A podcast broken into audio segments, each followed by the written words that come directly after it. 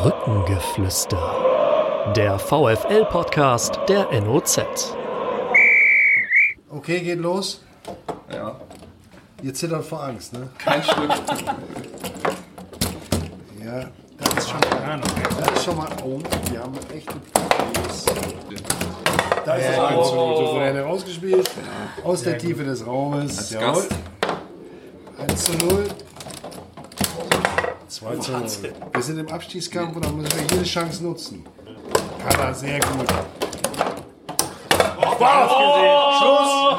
Ich beende meine Karriere. Auf, auf dem Höhepunkt soll man abtreten. Brückengeflüster, die 32. Der Podcast der neuen Osnabrücker Zeitung zum Thema VfL Osnabrück geht in die nächste Runde und ich begrüße heute außer mir selbst, obwohl ich kann mich ja gar nicht begrüßen. Also ich bin Harald Pistorius und begrüße außer meinem Kollegen Benjamin Kraus, der mit mir am Freitag nach Bielefeld fahren wird, drei Gäste. Ich fange mal äh, einfach beim Alter an. Und da kommt dann zuerst Kalla Rickelmann, ehemaliger Amateurfußballer des VfL mit Podcast-Erfahrung, äh, Mitarbeiter von FUPA und einer der treuesten und intensivsten VfL-Beobachter, den ich kenne. Dann habe ich dazu gebeten, einen Mann, der mir im Stadion an der Bremer Brücke aufgefallen ist, weil er genau wie ich immer schon sehr früh auf seinem Platz sitzt, Burkhard Fromme. Wir haben dann festgestellt, dass er wie ich aus dem Schinkel stammt. Und dann war natürlich klar, der Mann muss in den Podcast. Herzlich willkommen, Dankeschön. Burkhard. Ich hoffe, du hast nichts dagegen, wenn wir einfach du Das sagen. machen wir. Danke, Wunderbar. Ähm, ja, und dann haben wir hier Michael Wernemann. Der ist äh, VfL-Fan schon ganz lange und seit drei Jahren. 2017, Nee, 2017, genau. Ist er Vizepräsident des VfL Osnabrück. Und Michael Wernemann, dazu kommen wir gleich noch, hat eine ganz besondere Beziehung zu Bielefeld, dem nächsten Gegner. Benjamin, aber wir müssen einsteigen mit einem Thema, das tun wir auch, das zurzeit den Fußball ganz, ganz weit überlagert. Ja, es ist diese Virusgeschichte, der Coronavirus, der momentan dafür sorgt, dass ein Spiel nach dem anderen zum Geisterspiel erklärt wird.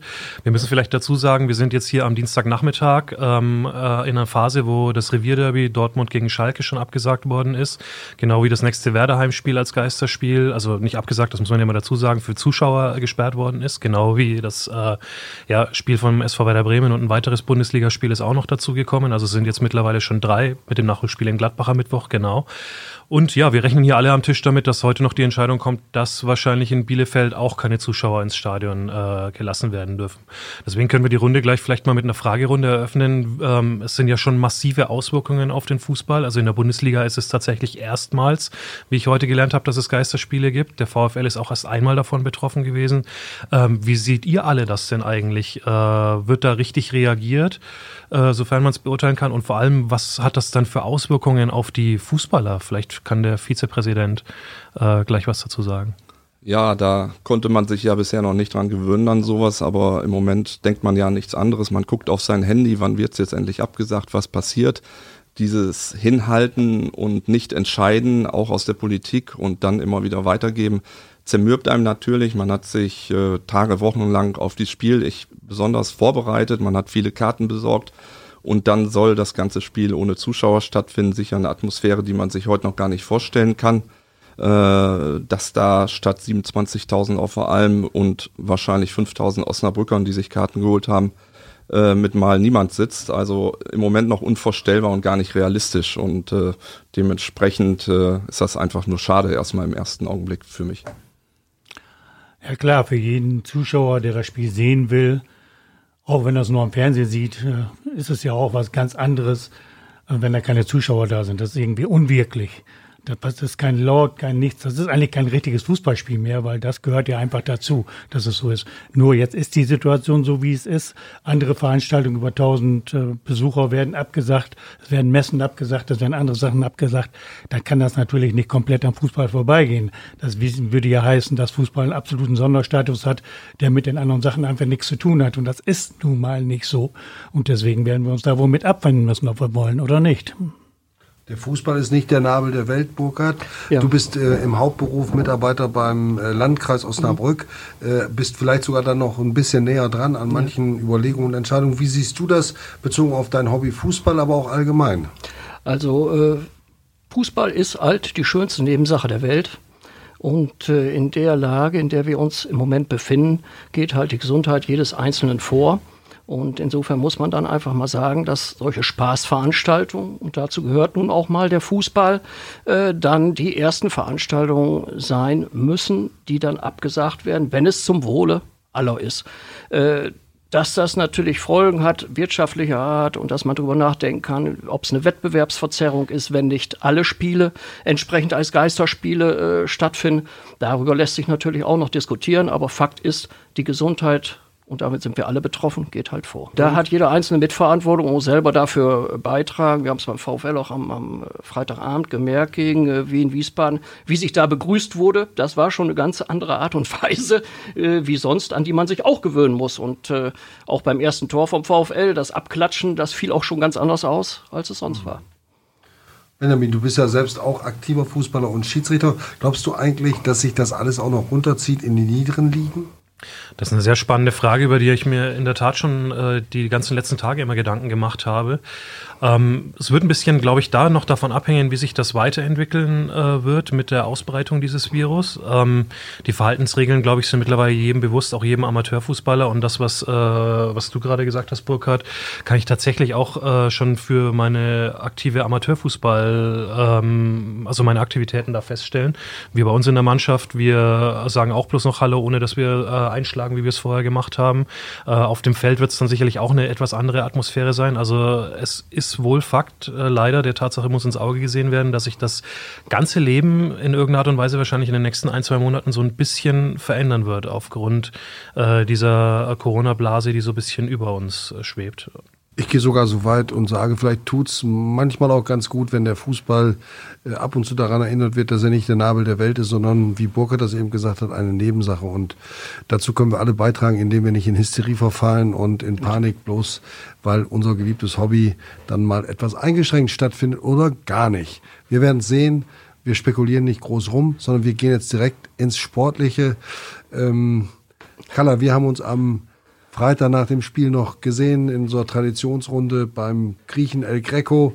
Das war sehr nett. Wir haben auch trotzdem noch lachen können. Gilt das für euch auch noch, äh, Michael und Burkhard? Habt ihr auch noch am Freitagabend trotz dieses Debakels lachen können? Also ich konnte äh, ganz sicher nicht lachen, weil ich mit doch viel Vorfreude zu dem Spiel hingewirkt habe.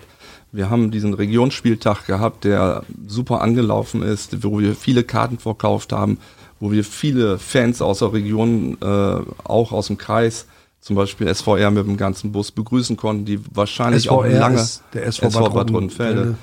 Als Beispiel auch Hagen und andere waren da und wo sicher auch 2.000, 3.000 Zuschauer zugegen waren, die auch lange nicht mehr an der Brücke waren. Und das war für mich eigentlich so im Nachhinein, wo ich mich am meisten drüber geärgert habe. Die Mannschaft spielt eigentlich eine tolle Saison und dann ist dieses wichtige Spiel vor der Brust und nimmt so einen Verlauf und äh, natürlich gibt's dann wieder von vielen ein bisschen Gelächter, typisch VfL und das muss ich sagen, hat mich persönlich stark belastet und ich sag mal bis zum Samstagmittag aber nur, wo dann der Mitkonkurrent Karlsruhe verloren hat, da hat das erste Mal wieder ein kleines Lachen gegeben. Ansonsten muss ich sagen, hat mich das schon stark berührt, dass wir so ein wichtiges Spiel vor so einer tollen Kulisse, 16.000 Zuschauer, die nur aus Osnabrück kommen, äh, leider vergeicht haben. Und äh, ja, dementsprechend guckt man dann natürlich auch ähm, ein bisschen mit Sorge aufs nächste Spiel am Freitag in Bielefeld.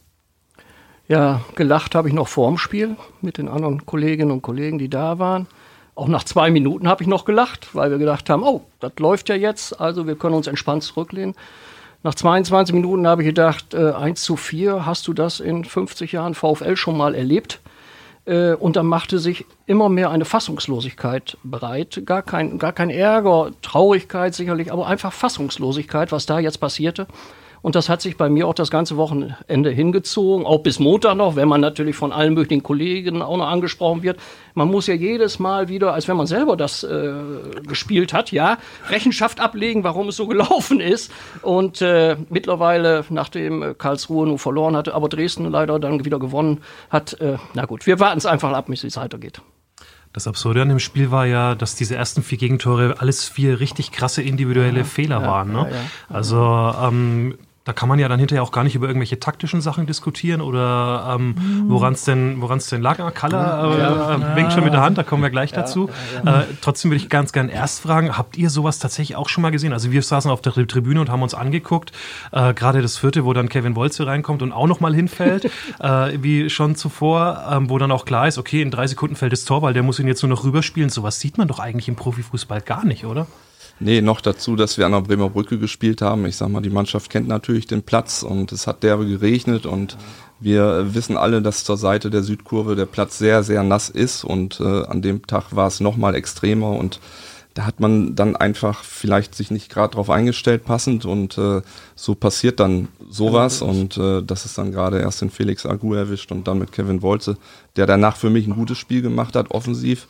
Ähm, auch gleich, das ist schon äh, ja, Pleiten, Pech und Pannen kann man das sicher auch nennen. Ich glaube nicht, dass es am Willen der Mannschaft lag und äh, dementsprechend muss man das jetzt abhaken. Man muss es am besten aus den Köpfen der Spieler auch kriegen und äh, das ist das Allerwichtigste, weil die entscheidende Phase kommt jetzt und äh, da ist es wirklich wichtig, das Spiel jetzt schnell abzuhaken. Ja, irgendwie hatte man ja schon das ganze Spielzeit, sich damit abzufinden, was da gerade passiert war. War 4-1 war klar, das holt man nicht mehr auf, obwohl kurz vor Halbzeit war schon noch die Möglichkeit, auf 5 zu 3 heranzukommen. Und dann wäre es vielleicht auch nochmal lustig geworden. Aber danach äh, konnte man in der zweiten Halbzeit sehen, die Bemühungen waren da, aber die waren einfach fruchtlos. Was ich wiederum nicht verstanden habe, wo du das jetzt gerade sagst mit der linken Seite, die ja, ja. wirklich schon seit einem Jahr bei Regen morastig ist, dann gebe ich den Rechtsaußen auf und spiele 80 Prozent über links. Ja. Das habe ich überhaupt nicht begriffen. Das machte überhaupt keinen Sinn. Ständig wurde der Ball da verloren und die ersten beiden Tore fielen auch auf der, durch Fehler auf der linken Seite. Und mhm. eigentlich, eigentlich alle. Und die Moderner mussten sich ja gar keine Chance rausspielen. Die wurden denen ja geschenkt. Gut, wobei an den äh, am Regen oder an der an dem Wasser auf dem Platz lag es ja nur bei den Ausrutschern, nicht? Das muss man auch sagen. Ja, aber auch das, nach vorne halt. Ja, na klar. Also äh, wir haben, wie du schon sagtest, Harald, man ist ja früh da. Und mhm. dann konnte man ja schon sehen, wie die dort noch an der Seite vor der Südtribüne versuchten, das ganze Wasser äh, wegzuschieben. Und auch in dem Moment habe ich gedacht, naja, da werden sie ja wohl hoffentlich nicht über die Seite spielen. Und genau das ist am Anfang äh, passiert. Und der, der gute Agu war nun halt der Leidtragende, wobei ich absolut richtig fand, dass der Daniel Thun ihn dann auch nach 20 Minuten rausgegangen ist, äh, rausgenommen hat. Es war weil wirklich Pleiten, Pech und Pannen, aber man hätte sich vielleicht auch ein bisschen anders darauf einstellen können. Ja, 80 Prozent wird über links nach vorne auch gespielt und da kam nichts mehr raus, weil immer der Ball da hängen blieb. Und über rechts nimmt dann Aidini raus und da kam ja nichts. Mhm. Aber nicht verstanden. Dennoch, du hast das ja gerade gesagt, wenn der Alvarez äh, vor der Pause das 5-3 macht. Also wir hatten jetzt nicht so das Gefühl, dass Wien so furchtbar stabil ist da hinten. Und vor allem wäre das dann, also so ein Abstiegsspiel ist ja auch immer eine Kopfsache. Ne? Wenn die mit diesem moralischen Keulenschlag, zwei Tore von 5-1-Führung auf 5-3 in die Kabine gehen, dann äh, hätte ich, glaube ich, also ich stand bei der Alvarez-Chance schon fast auf der Tribüne und habe mir in dem Moment noch gedacht, als sie ihn dann leider vorbeischießt, was ja eigentlich nicht seine Art ist, wahrscheinlich war es das jetzt, ne? Mhm. Also da hätte noch was. Da wäre noch was gegangen. Da wäre noch was mhm. gegangen, ja. Ja. Und es war auch in der zweiten Halbzeit äh, immer, immer noch ein Spiel, das der VfL dann dominiert hat. Natürlich haben die Venen auch nicht mehr so viel nach vorne gemacht, das ist ja klar. Aber die Mannschaft hat sich Chancen erspielt, auch in der zweiten Halbzeit. Äh, das war jetzt nicht so, dass sie auseinandergebrochen ist. Also 2 zu 6 kann ja, das 2 zu 6 sagt nicht, sagt nicht aus, wie es eigentlich gewesen ja, ist. dann gelaufen ist. Man braucht sich ja nur die Statistik angucken. Ich glaube, VfL hat 520 Pässe gespielt, wo 85 Prozent von angekommen sind und Wien 124, glaube ich. Mhm. Und das also ist ja auch genau ah, das, was die, die Zuschauer auch honoriert haben. Ja? Deswegen gab es ja auch keine Pfiffe zur Halbzeit, sicherlich auch wegen der Fassungslosigkeit. Und es gab am Ende ja sogar noch die Anfeuerung. Die Leute haben ja gemerkt, die wollen ja. Aber es hat leider nicht gereicht an dem Tag, mhm. aus verschiedenen Gründen die Reaktion des Publikums. Darauf würde ich äh, gerne noch kommen. Beeindruckend war das äh, Felix Agu nach dieser wirklich ganz, ganz, ganz schlechten Leistung. Darum, das weiß der Junge ja auch selbst, äh, dass der da diese Sprechchöre aus der Ostkurve bekommen hat, das war was Besonderes. Das kennzeichnet für mich auch äh, das Osnabrücker Publikum, das insgesamt die Mannschaft nicht verdammt hat an diesem Tag. Richtig. Und äh, Michael, du hast angesprochen, die, die Zuschauerkulisse. Wir, wir haben, glaube ich, der VW hat, glaube ich, jetzt eine Auslastung mit Osnabrücker Besuchern, die liegt über 90 Prozent. Und äh, man sieht daran ja, wie sehr dieses Publikum die zweite Liga auch behalten will. Wir reden von einem Spiel gegen Wen bei ganz schlechtem Wetter. Normalerweise dämpft das auch den Kartenverkauf. Aber das war eine tolle Atmosphäre. Leider kein Ergebnis, das dazu passt. Aber es zeigt, wie die Region alles tut, um diese zweite Liga für sich zu enthalten. Die Frage ist, schafft der VfL den Turnaround? Denn ohne Punkte geht's nicht. Ihr habt angesprochen die Punktverluste von äh, Karlsruhe, den Sieg von Mich interessiert das ehrlich gesagt nicht, weil ich weiß in etwa, wie viele Punkte man am Ende braucht. Entscheidend ist nicht, ob die anderen Punkte holen oder verlieren, sondern dass der VfL am Ende genug auf dem Konto hat. Aber im Moment, nach acht sieglosen Rückrundenspielen mit nur drei Punkten, ist der Trend ungebrochen. Wie geht's, wie geht's weiter am Freitag in Bielefeld, Michael Werner? Ja, ich möchte das auch gerade nochmal aufgreifen, Harald. Also die Reaktion nach so einem Spiel, da steht man da im Stadion und denkt, was ist denn jetzt hier eigentlich passiert? Und weiß ja eigentlich gar nichts damit anzufangen und sagt, was, was, was war das jetzt? Und da muss ich auch nochmal die überragenden Fans auch äh, wirklich loben, wie dann innerhalb kürzester Zeit da Gesänge kamen. Und äh, da habe ich gesagt, das war ein starker Abgang der Fans. Das war richtig gut. Das tat der Seele auch richtig gut. Und das war eine ganz, ganz tolle Reaktion.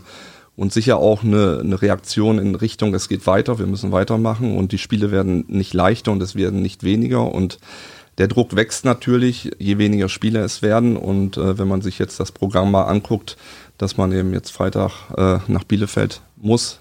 Und dann kommt Hannover 96, die sicher auch einen guten Lauf im Moment haben. Und äh, wer dann noch alles kommt, äh, dann gibt es nicht mehr so ganz viele Spiele, wo man sagt, äh, da ist der VfL Favorit und punktet auf jeden Fall.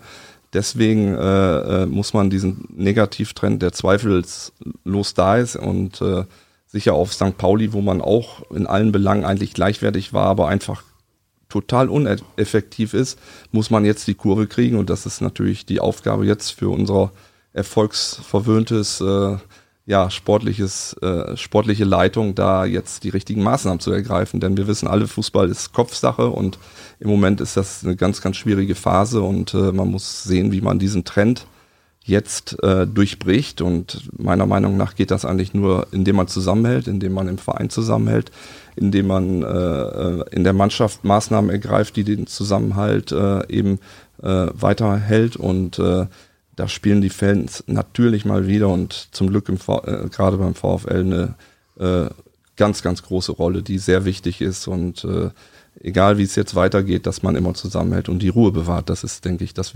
Allerwichtigste im Moment. Aber am Freitag sind wahrscheinlich keine Fans dabei, keine Bielefelder, aber dann auch keine Osnabrücker. Und man muss ja sagen, der Support der Fans in den Auswärtsspielen Benjamin, der war ja überragend und hat immer dazu beigetragen, dass die Mannschaft auch äh, nach Widerständen, nach Rückständen und Rückschlägen wie Platzverweisen äh, zurückgekommen ist ins Spiel beziehungsweise drin geblieben ist. Ähm, ja, was äh, glaubt ihr? Für die Partie in Bielefeld. Äh, lassen wir mal jetzt das Thema Zuschauer außen vor, aber die Arminia spielt ja eine überragende Saison und war meiner Meinung nach hier die beste Mannschaft, die sich an der Bremer Brücke vorgestellt hat. Da war das Ergebnis fast ein bisschen schmeichelhaft für den VfL Osnabrück. Was glaubt ihr, wie wird das in Bielefeld abgehen, Burkhard? Ähm, wärst du eigentlich hingefahren? Nein, ich wäre nicht hingefahren. Ich habe immer noch schwierige Erinnerungen an ein Spiel, äh, wo ein gewisser Herr Künzel vier Tore geschossen hat gegen Osnabrück beim 15-0. Und das war ein bitteres Erlebnis und seitdem bin ich also in Bielefeld äh, nicht mehr gewesen. Aber zu deiner äh, Frage, ich denke, wir sollten uns auch daran erinnern, dass der VfL in der Hinrunde gegen Stuttgart, gegen HSV gewonnen hat, wo auch keiner vorher mitgerechnet hat und da Punkte geholt hat. Und daran sollte sich die Mannschaft auch erinnern. Und ich denke, es ist jetzt einfach wichtig für die Moral auch und für das Selbstbewusstsein, dass jetzt irgendwann mal so ein Glücksmoment auch äh, kommt. Äh, dann kommen die Punkte auch äh, von sich aus. Und naja, vielleicht ist es für den VfL tatsächlich ein Vorteil, jetzt in, in Bielefeld äh, ohne Zuschauer zu spielen. Äh, vielleicht kann man doch ein bisschen unbeschwerter aufspielen da. Also ich kann es schlecht einschätzen, weil ich auch nicht weiß, wie man sich als Spieler äh, da motiviert und sich vorstellt, es ist ein Punktspiel und kein Freundschaftsspiel oder Testspiel oder wie auch immer. Aber ich denke, wenn das Erfolgserlebnis kommt äh, und das wird irgendwann jetzt wiederkommen, dann kommen auch noch die fälligen Punkte, die wir noch brauchen, um in der zweiten Liga zu bleiben. Ich teile, ja, ich teile auch die, Manch, äh, die, Meinung, dass Bielefeld mit Abstand die stärkste Mannschaft war, die hier war. Ja. Und deswegen hat man normalerweise keine Chance gegen Bielefeld. Schön, dass die Bielefelder gestern noch unentschieden gespielt haben. Und da sah man auch schon in der zweiten Halbzeit, dass es die klar bessere Mannschaft hat. Also, dass man da was holt, ist ziemlich unwahrscheinlich. Aber das es gibt immer mal einen schlechten Tag. Wien hat auch erst kurz vor Schluss verloren. Also, wenn man gut hinten drin steht und wenn man die Hit mal eine stabile Formation mit Fünferkette, würde ich sagen, äh, macht, die sich dann auch mal einspielt, wie dann hinterher auch nicht dauernd wieder gewechselt wird, was in letzter Zeit leider der Fall war, was für mich auch ein Grund war, warum es vielleicht nicht ganz so gut gelaufen ist in letzter Zeit, dann kann man da vielleicht auch einen Punkt holen. Und vielleicht hat man lang Glück, Fußball, was hat man ja letzten, äh, letzten Samstag gesehen, oder Freitag war es, wie schnell das gehen kann, wo man gar nicht mit rechnen kann, Platzverweise, sonst was. Hm? Bielefeld hatte ja so in den letzten Heimspielen, sie haben zwar immer gewonnen, aber sie hatten durchaus ihre Probleme, ne? Vor allem gegen Mannschaften, die es halt defensiv tatsächlich sehr, sehr gut gemacht haben. Jetzt haben wir natürlich, ja, ähm, könnt ihr vielleicht auch sagen, ist es ein Problem? Ähm, ich finde tatsächlich, dass es nicht so einfach werden könnte, weil der VfL ja keine Mannschaft ist, die sich so defensiv orientiert. Also so ein Spiel, wie wir in Wiesbaden hier gemacht hat, wie sie eigentlich auch immer auswärts spielen, mit einem Block hinten, mit 20 Prozent Ballbesitz reicht, Mauern. Ähm, das macht der VfL ja, kann er ja schon alleine aufgrund seines Spielermaterials und seiner Philosophie gar nicht machen. Macht es das auch noch schwieriger in Bielefeld? Äh, ich glaube, das größte Problem, was, was dem VfL da bevorsteht, äh, Arminia erinnert mich ganz, ganz stark an unsere letzte Saison, wo ähm, bei uns auch einfach alles lief und äh, wir einen enormen Zusammenhalt hatten und keine Starspieler, sondern einfach mannschaftliche Geschlossenheit. Und ich sage mal, die beiden Wörter ist das, was Arminia dieses Jahr ausmacht.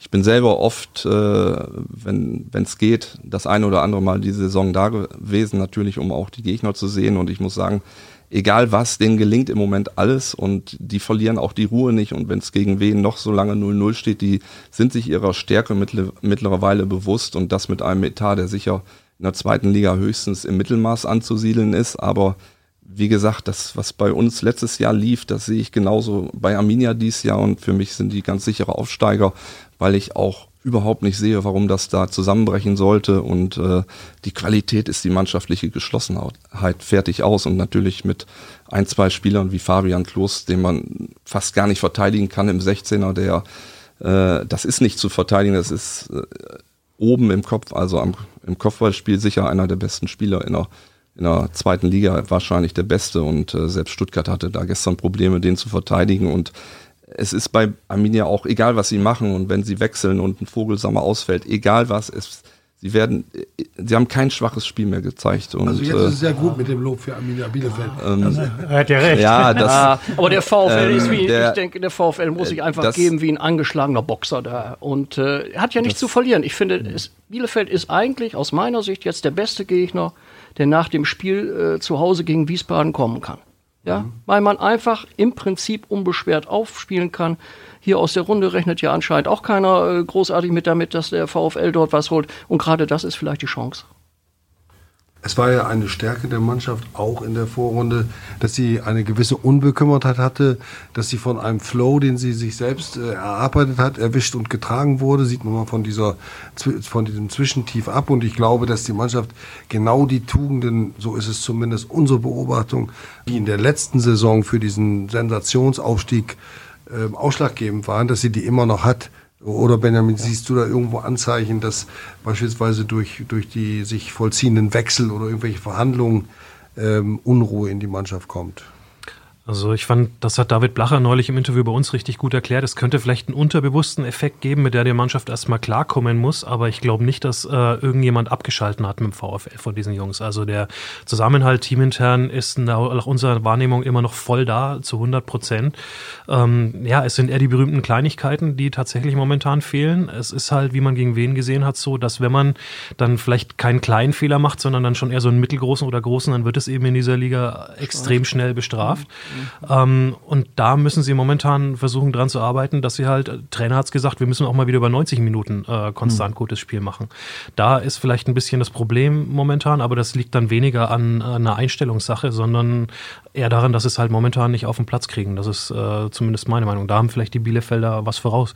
Dennoch, Kalla, vielleicht nochmal die Frage äh, an dich auch als langjährigen Beobachter. Ist es denn, wie soll der VfL das Spiel angehen in Bielefeld? Äh, Fünferkette hast du gesagt, aber nur Mauern, das kriegen die doch gar nein, nicht hin. Nein, aber für mich war im letzten Spiel schon ein Fehler, dass er den Tafazova rausgenommen hat und dafür einen spielerischen Sechser genommen hat, der aber in der Defensive nicht so gut ist. Du brauchst bei solchen Spielen auch im du Schweine. Sven Köhler. Ja, ja, Sven Köhler reingenommen und Tafazova rausgenommen dafür. Aber das war für mich auch nicht richtig, weil man bei, gerade bei solchen Spielen was hat man denn? Man will, man will gewinnen, klar. Aber was macht das Zweite? Man darf nicht verlieren. Und dafür braucht man eben auch einen defensiven Sechser, der da auch aufräumt und der ja nicht umsonst seine acht gelben Karten hat, wo zwar ein oder andere unnötig war, aber der haut auch mal dazwischen, was der Köhler eben nicht kann oder noch nicht kann, sondern ein junger Spieler. Und dann sagt man, soll man nicht rausnehmen und dazu noch die rechte Seite total verweisen. Das geht Auf eben. der anderen Seite muss man so ehrlich sein, dass, dass der Sheriff äh, das erste Mal seit in Osnabrück ist auch eine schwächere Phase hatte. Also Gut. ich konnte diesen Wechsel äh, vollzie- nachvollziehen, auch weil Köhler bei den bisherigen Einsätzen durchaus gezeigt hat, dass er diese Kombination aus Zweikampfstärke, die er durchaus hat, er ist eigentlich ein bissiger Typ, und einer gewissen spielerischen Vermögen, dass er das ähm, mitbringt und einen gewinnbringend einsetzen kann. Ich, Also- halt, ich halte eigentlich auch eine ganze Menge von dem, muss ich sagen. Aber vielleicht ist er noch nicht so weit. Und gerade in so einem Spiel, so ein Schweinespiel, was du nicht verlieren darfst, da bringe ich den nicht. Da bringe da bring ich lieber den, die Leute, auf die ich mich hundertprozentig verlassen kann, weil ich sie schon kenne, auch wenn sie mal eine schlechtere Leistung bringen. Aber davon gab es ein paar zu viel. Ja, ist schon Ja, richtig. und, und wenn du in St. Pauli dann äh, so äh, hinten liegst nach einer Halbzeit, auch wenn es dann in der zweiten wieder das berühmte Aufbäumen gab, das, dann musst du vielleicht als Trainer auch etwas ändern, um einen Impuls zu setzen. Ja, was man, was jetzt noch gar nicht zur Sprache gekommen ist, auch sonst nicht. Es ist natürlich so, dass der, die anderen in der Liga den VfL mittlerweile auch kennen und sehen und wissen, wie sie gegen den VfL spielen müssen. In der ersten Serie oder Hinserie war das noch eine Überraschung. Und da war es überhaupt die Überraschungsmannschaft der Liga eigentlich fast. Aber jetzt haben sie den, alle den VfL gelesen und wissen, wie sie dagegen spielen müssen. Das ist auch ein ganz großes Thema. Ne, Also ich habe gestern zum Beispiel Rostock gegen äh, Braunschweig geguckt, erste Halbzeit. Das war ein tolles Spiel. Da wurde richtig Fußball gespielt. Ich denke, Mensch, das ist die dritte Liga. In der zweiten Liga wird gar nicht so schön gespielt. Ne, aber anderes, aber effektiver. Effektiver, ne? Ja, ich denke, die, die Herangehensweise als letzten Satz, es kann ja eigentlich nur so sein, dass man versucht, lange zu null, dass man gut steht, dass man einfach wenig Fehler macht, am besten gar keinen und dass man einfach dann irgendwann hofft, dass Arminia vielleicht auch mal einen Fehler macht in der Defensive, zu weit aufrückt und wir dann einfach mal mit einem äh, super Angriff auch äh, sie verletzen können, was natürlich möglich ist. Und äh, dementsprechend äh, sehe ich da gar nicht so skeptisch, muss ich sagen, auch wenn Bielefeld äh, stark ist, aber wir können es auch und wir müssen einfach wieder die Tugenden rausholen, Zweikämpfe gewinnen, lange die Null halten und dann irgendwann Nadelstiche setzen. Dann ist natürlich auch da was möglich, weil jedes äh, Spiel hat Arminia ganz sicher nicht souverän gewonnen, sondern auch wirklich einfach ja durch eine Aktion und das müssen wir einfach verhindern. Das ist das Wichtigste. Gut, wir machen einen ganz kleinen Break, kommen gleich zu unserem Thema vorbei. Wir haben einen Überraschungsgast und das Überraschende ist, wenn wir ihn denn erreichen, dass es auch für den Angerufenen eine Überraschung ist, dass wir uns melden.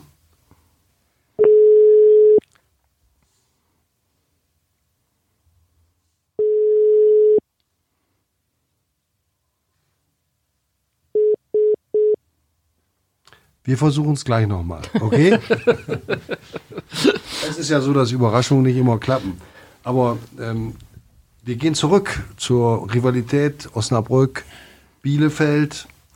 Ähm, wer von euch kann sich an ein ganz besonderes Spiel in, auf der Alm erinnern? Ja? Michael, du hast schon viel gesehen. Kalla, du äh, hast den, die Weisheit und den Vorsprung des Alters. Und, und Burkhard, ich weiß nicht, Ja, ich fang ja mal mit schon- dir mal an. Ja, du hast dieses 0 zu 5 gesehen. Ja. Hast du denn auch mal ein etwas glücklicheres Ende für den VfL mitbekommen? Wir haben auch mal ein Unentschieden äh, dort äh, gesehen. Ich weiß aber gar nicht mehr, wann das war. Das war kurz bevor Pele Wollitz dann wieder den, äh, den Trainerposten beim äh, VfL übernommen hat. Er war da als Gast im Stadion und saß äh, direkt hinter uns. Äh, aber ich meine, das Spiel ist unentschieden äh, geendet. Aber diese, diese, Ja, Kun diese es- Künzelgeschichte, die ist also doch stark hängen geblieben. Auf jeden Fall sind die Negativergebnisse weitaus äh, präsenter, das steht fest, aber ich kann mich doch dran erinnern, dass wir 14 oder so in der dritten Liga auch vor allem gewonnen haben und äh, zwei Treffer. Hat einen Das ist gar nicht so lange her. Ich glaube, wir haben das letzte Spiel auf einem gewonnen, ne? Ja, So sieht's 2014 glaube ich. War Äh, 2014 mit äh, einem Doppelpack von damals äh, Ilyochenko noch. Ja, und genau. äh, das hat man ein bisschen verdrängt vielleicht, aber das äh, ist doch noch gar nicht so lange her. Und auf allem 2-1 gewonnen und Hinspiel war unentschieden. Ja, das war das Spiel, wo der Ilyuchenko anderthalb Jahre, glaube ich, kein Tor geschossen hat und da macht er gleich zwei in dem Spiel. Jetzt sagen wir mal fair, ein Jahr kein Tor geschossen. Ja, gut. und es war spannenderweise die Saison, wo Bielefeld an dem Rückspiel hier 4-0 gewonnen hat und ja, ähm, ja. dann nach, irgendwie nachts, es war ein bisschen wie ein Wiesbaden-Effekt, ne? Da stand es auch nach 10 Minuten 3-0 ja. für die gefühlt und dann mhm. sind die auch äh, aufgestiegen in dem Jahr. Sehr überlegen. Richtig. Gut.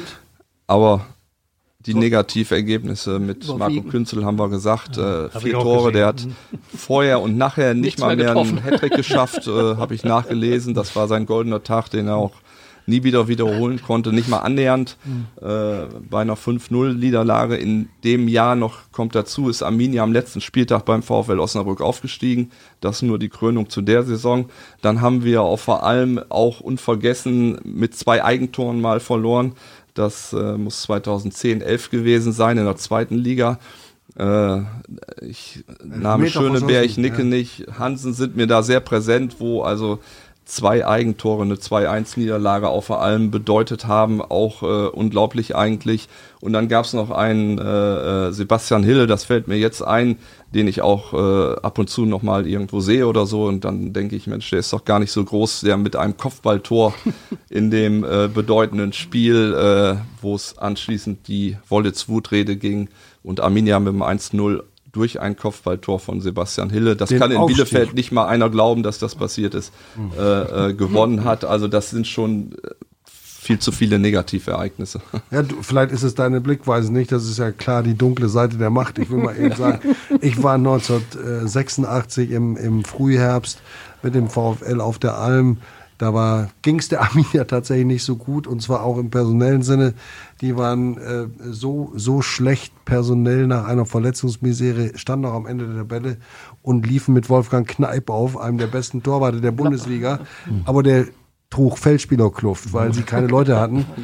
Und das Erstaunliche war, dass der VfL als Spitzenteam kam mit Paul Linz, Neil Marmon, Ralf Heskamp, Stefan Holze und Co.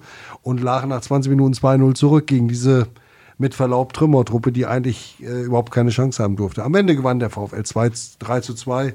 Zwei Tore erzielte äh, Uwe Jursch, der da seinen großen Durchbruch hatte, äh, die ersten Treffer für den VfL markierte und das äh, dritte war dann Gerd Grau, der schnelle Linksaußen, der da zuschlug nach Pass von Paul Linz. Ich sehe es vor mir, also 3 zu 2. Man kann auf der Alm auch als Osnabrück gewinnen.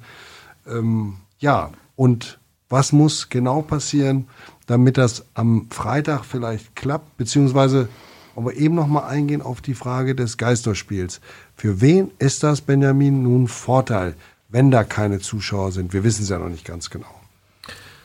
Spontan würde ich sagen, dass das Auswärtsteam einen kleinen Vorteil hat, einfach weil der Heimvorteil ein Stück weit äh, zurückgeht durch die an ausbleibende Anfeuerung der naturgemäß mehr vorhandenen Heimfans.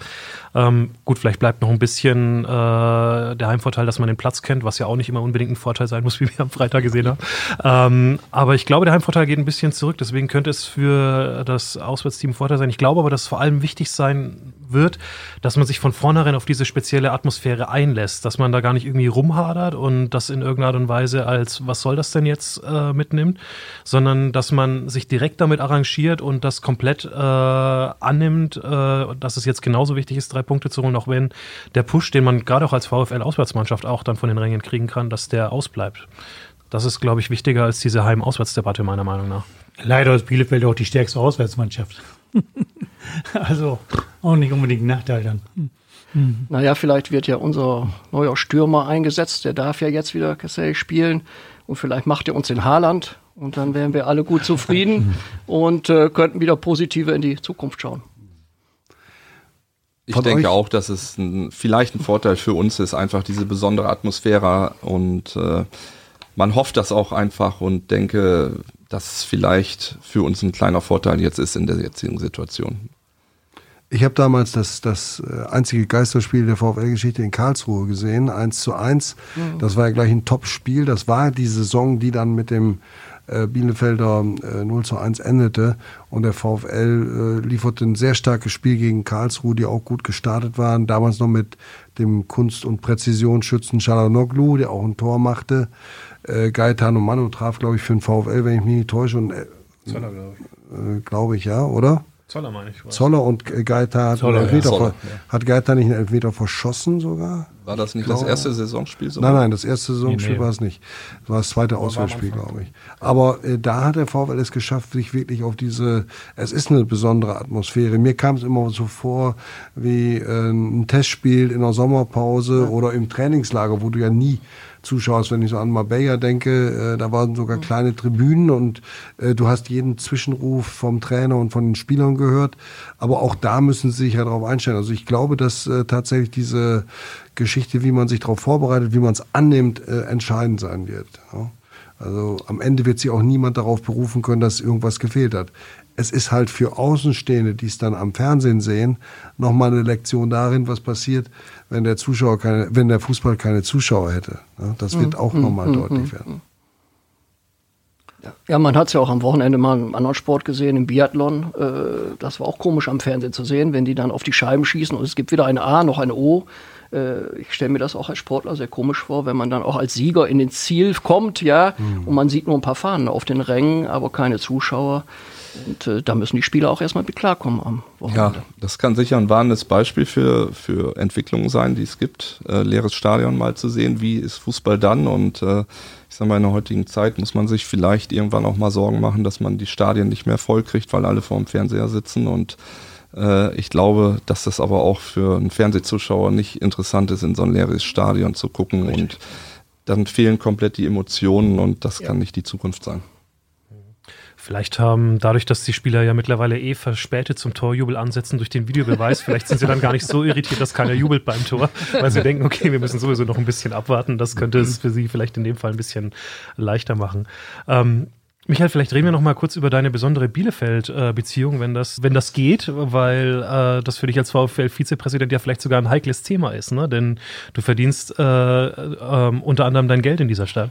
Ja, das ist richtig und das auch schon sehr lange. Und äh, ich habe ein Restaurant in Bielefeld, mitten im Herzen von Bielefeld, wie man so sagt. Und äh, ähm, Vergleiche, also Bielefelder Jahnplatz ist das und äh, mit dem Osnabrücker Neumarkt äh, erschließen sich da auch gerade mir. Wir haben dasselbe Verkehrschaos da und keiner weiß eigentlich so richtig Autos hin, Autos her.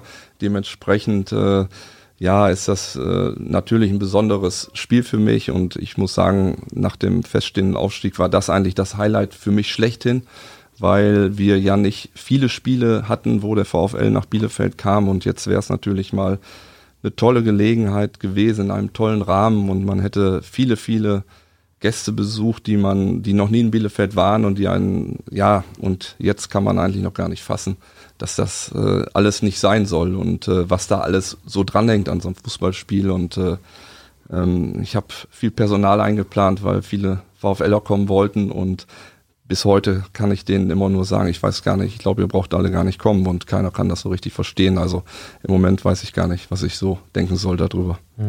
Sag vielleicht, wie es bei dir im Alltag ist. Äh, gibst du dich dann eigentlich als Osnabrücker zu erkennen, wenn äh, Bielefelder Also, dann bei dir im Laden sind? Äh, anfangs hatte ich wirklich ein Problem damit, wo ich dann auch noch Vizepräsident wurde. Ich denke, Mensch, wenn das jetzt hier noch einer, aber ich glaube, in der heutigen, heutigen Zeit ist das äh, nicht mehr so schlimm und äh, man hat viele Freunde auch dort gefunden und man spricht über Fußball und äh, ich sag mal, Bielefeld, Osnabrück ist sicher eine gesunde Rivalität und das ist doch genau das, was Fußball ausmacht und es vergeht kein Tag, wo nicht ein Bielefelder bei mir im Lokal sitzt und wir über Fußball reden und in einer angenehmen Atmosphäre und äh, selbst der Präsident von Arminia Bielefeld, Herr Laufer, der äh, kommt regelmäßig, ist Stammgast und äh, man spricht und man, es ist einfach toll und macht Spaß so und äh, dementsprechend war das eben ein Highlight und was jetzt leider wahrscheinlich zerbrechen wird, ja.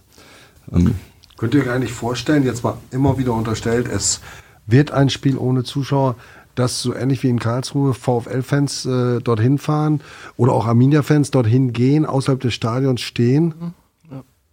Also ich habe das heute von einer Kollegin schon gehört. Der Sohn äh, ist auch immer Stammgast bei uns zu Hause im Stadion, aber auch bei Auswärtsspielen. Die wollen tatsächlich nach Bielefeld äh, fahren und sich dann in Bielefeld das Spiel dann gegebenenfalls in einer Kneipe anschauen. Ich konnte das gar nicht fassen, äh, da würde ich nicht so schnell drauf kommen.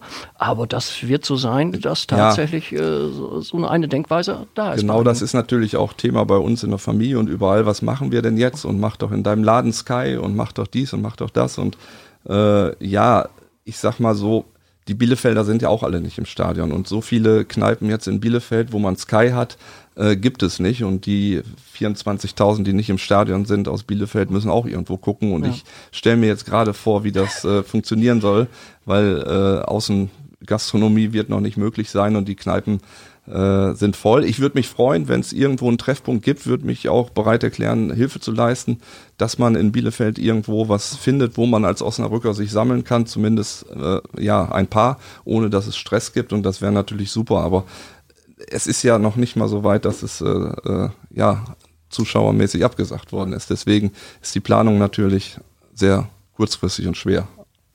Genau, wir haben jetzt ein bisschen ähm, über dieses Spiel und über den Zuschauerausschluss gesprochen, ohne genau zu wissen, ob es so dazu kommt. Das haken wir jetzt auch ab. Ich möchte gerne nochmal, und ihr könnt mir nochmal was erzählen, von euren, Bielefelder, äh, ähm, von euren Bielefelder Erlebnissen erzählen. Und ich versuche nochmal unseren Überraschungsgast zu erreichen. Wenn das nicht klappt, also es gibt Kollegen, die haben hinter Markus Feldhoff, er telefoniert im Podcast. Hallo? Hallo? Gut, ich glaube, wir geben das einfach auf an dieser Stelle. Wer wäre es denn gewesen? Das verrate ich genau jetzt. Und zwar. Ansgar Brinkmann. Nein, Ansgar nicht. Ansgar nicht. Das wäre doch, das wär doch unser Experte gewesen. Ansgar geht bei mir immer rein. Das wäre doch unser Experte schlechthin gewesen. ja. Nein, es ist ähm, Anna-Sophie Schwarze aus Osnabrück. Die kennt ihr alle nicht. Nee. Aber die hat beim letzten Podcast genau zugehört und die Frage, wie die Tochter von Philipp Kühn heißt, ja. hätte das einer von euch gewusst? Nein. Holly. Aha. Hat sie richtig beantwortet als eine von mehreren. Und wir haben sie ausgelost und sie hat zwei VIP-Tickets für das Spiel des VfL Osnabrück gegen den VfL Bochum gewonnen. Das ist das vorletzte Heimspiel. Wenn es nicht stattfindet. Und stattfindet schon. Also Carla, Carla liebe Frau Schwarze, lassen Sie nicht irritieren. Bis dahin haben wir das vielleicht mit dem Coronavirus hinter uns. Und wenn nicht, dann lassen wir uns was einfallen. Versprochen. Wir hätten Sie gerne hier in dem Podcast gehört und ein bisschen überrascht. Aber jetzt hören Sie es auf diesem Wege. Wir aber wünschen Ihnen viel Spaß. Wir gratulieren natürlich recht herzlich und viel Spaß dann beim Spiel. Und ich habe die Tochter von Philipp Kühn auch schon gesehen. Die war sogar in Hamburg auf St. Pauli und äh, ganz süßes Mädchen. wir können noch sagen, dass äh, wir mit Benjamin Schmiedes gesprochen haben für ein Interview, was demnächst bei uns erscheint. Da werden auch einige der Sachen, die jetzt hier waren, Thema sein. Es war ganz witzig zu hören, was er gesagt hat und was hier in der Runde gesagt worden ist. Da sind durchaus einige Sachen, die parallel gelaufen sind, dabei. Das stimmt. Ich will noch eine Anekdote erzählen, wenn ich darf. 1977, 78 steckte der VfL in etwa zum gleichen Zeitpunkt in einem ähnlichen Negativlauf in der zweiten Liga Nord damals noch. Und die Abstiegsangst war verbreitet. Ähm, wir hatten zu der Zeit einen Büroboten, Harry Wellnitz, der sich immer mit Kommentaren, wenn er die Sachen in die Büros brachte, Briefe, Pakete, äh, Fernschreiben, sich zum VfL äußerte, weil er dort auch Stammbesucher war. Und natürlich ging ihm das Schicksal des VfL in dieser Saison schwer an die Nieren. Und wir haben ihn dann immer versucht, ein bisschen aufzubauen. Und er kam dann, es kam dann zu einem Spiel in Bielefeld, eine ähnliche Konstellation wie heute. Bielefeld ganz oben, der VfL ganz unten.